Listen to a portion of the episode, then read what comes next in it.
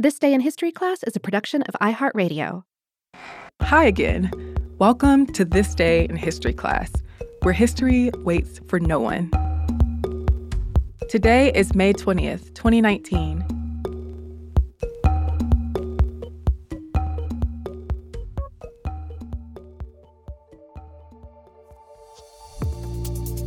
The day was May 20th, 1932. Famed aviator Amelia Earhart departed Harbor Grace, Newfoundland, on her nonstop solo flight across the Atlantic Ocean.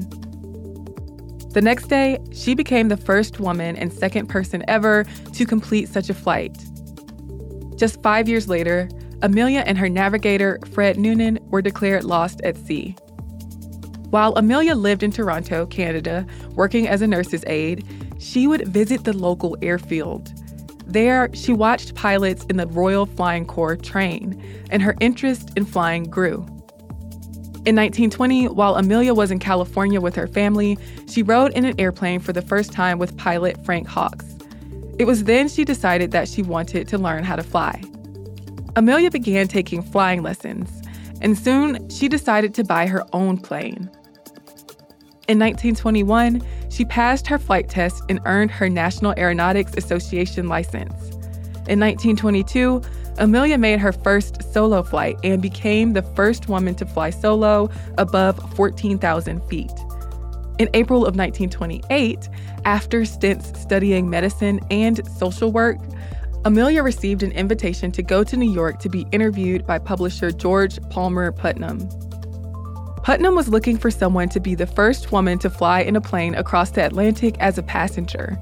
She was selected and she left on June 3, 1928, with a male pilot and navigator. Her job on the trip was to keep the plane's log. But the feat still got her national attention. She went on lecture tours, wrote a column on aviation for Cosmopolitan, and did product endorsements. That same year, she became the first woman to fly solo east and west across the United States. In 1930, Earhart set a new speed record for women, and in 1931, she set an altitude record in an autogyro, an aircraft that was eventually superseded by the helicopter. But Amelia decided she wanted to fly solo across the Atlantic again, this time as the pilot rather than a passenger. On May 20th, 1932, Amelia left Harbor Grace in a red Lockheed Vega 5B. Though the first few hours of her flight went pretty smoothly, later she did have some trouble. She ran into an electrical storm, the altimeter failed, the wings iced, and the plane went into a tailspin for 3,000 feet. So she had to land in Northern Ireland rather than Paris, as she had originally planned. 15 hours and 56 minutes after she took off from Newfoundland, she landed in a pasture near Londonderry, Northern Ireland. When she got back to the United States, she got a lot of recognition. Congress gave her the Distinguished Flying Cross, a military decoration given to someone for their heroism or extraordinary achievement while in a fight. In August of 1932, she set a speed record on a nonstop flight across the United States from Los Angeles to Newark, New Jersey. Over the next few years, Amelia would continue setting records. She went on to do daredevil stunts, became a visiting faculty member at Purdue University, and helped form the 99s, an organization for the advancement of female pilots.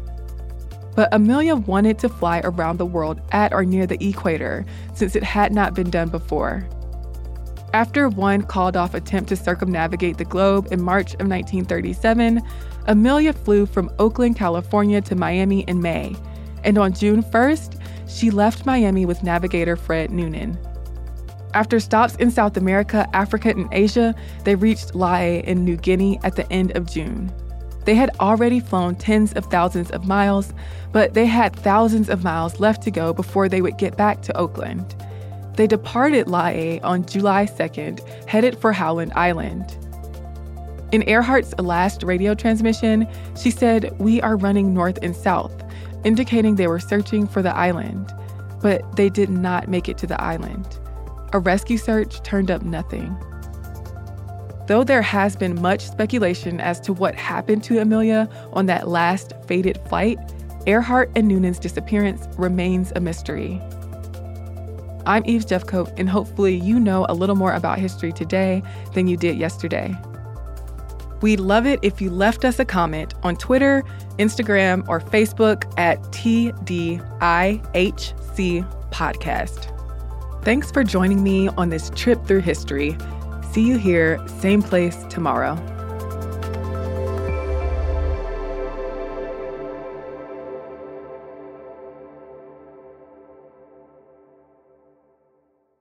For more podcasts from iHeartRadio, visit the iHeartRadio app, Apple Podcasts, or wherever you listen to your favorite shows.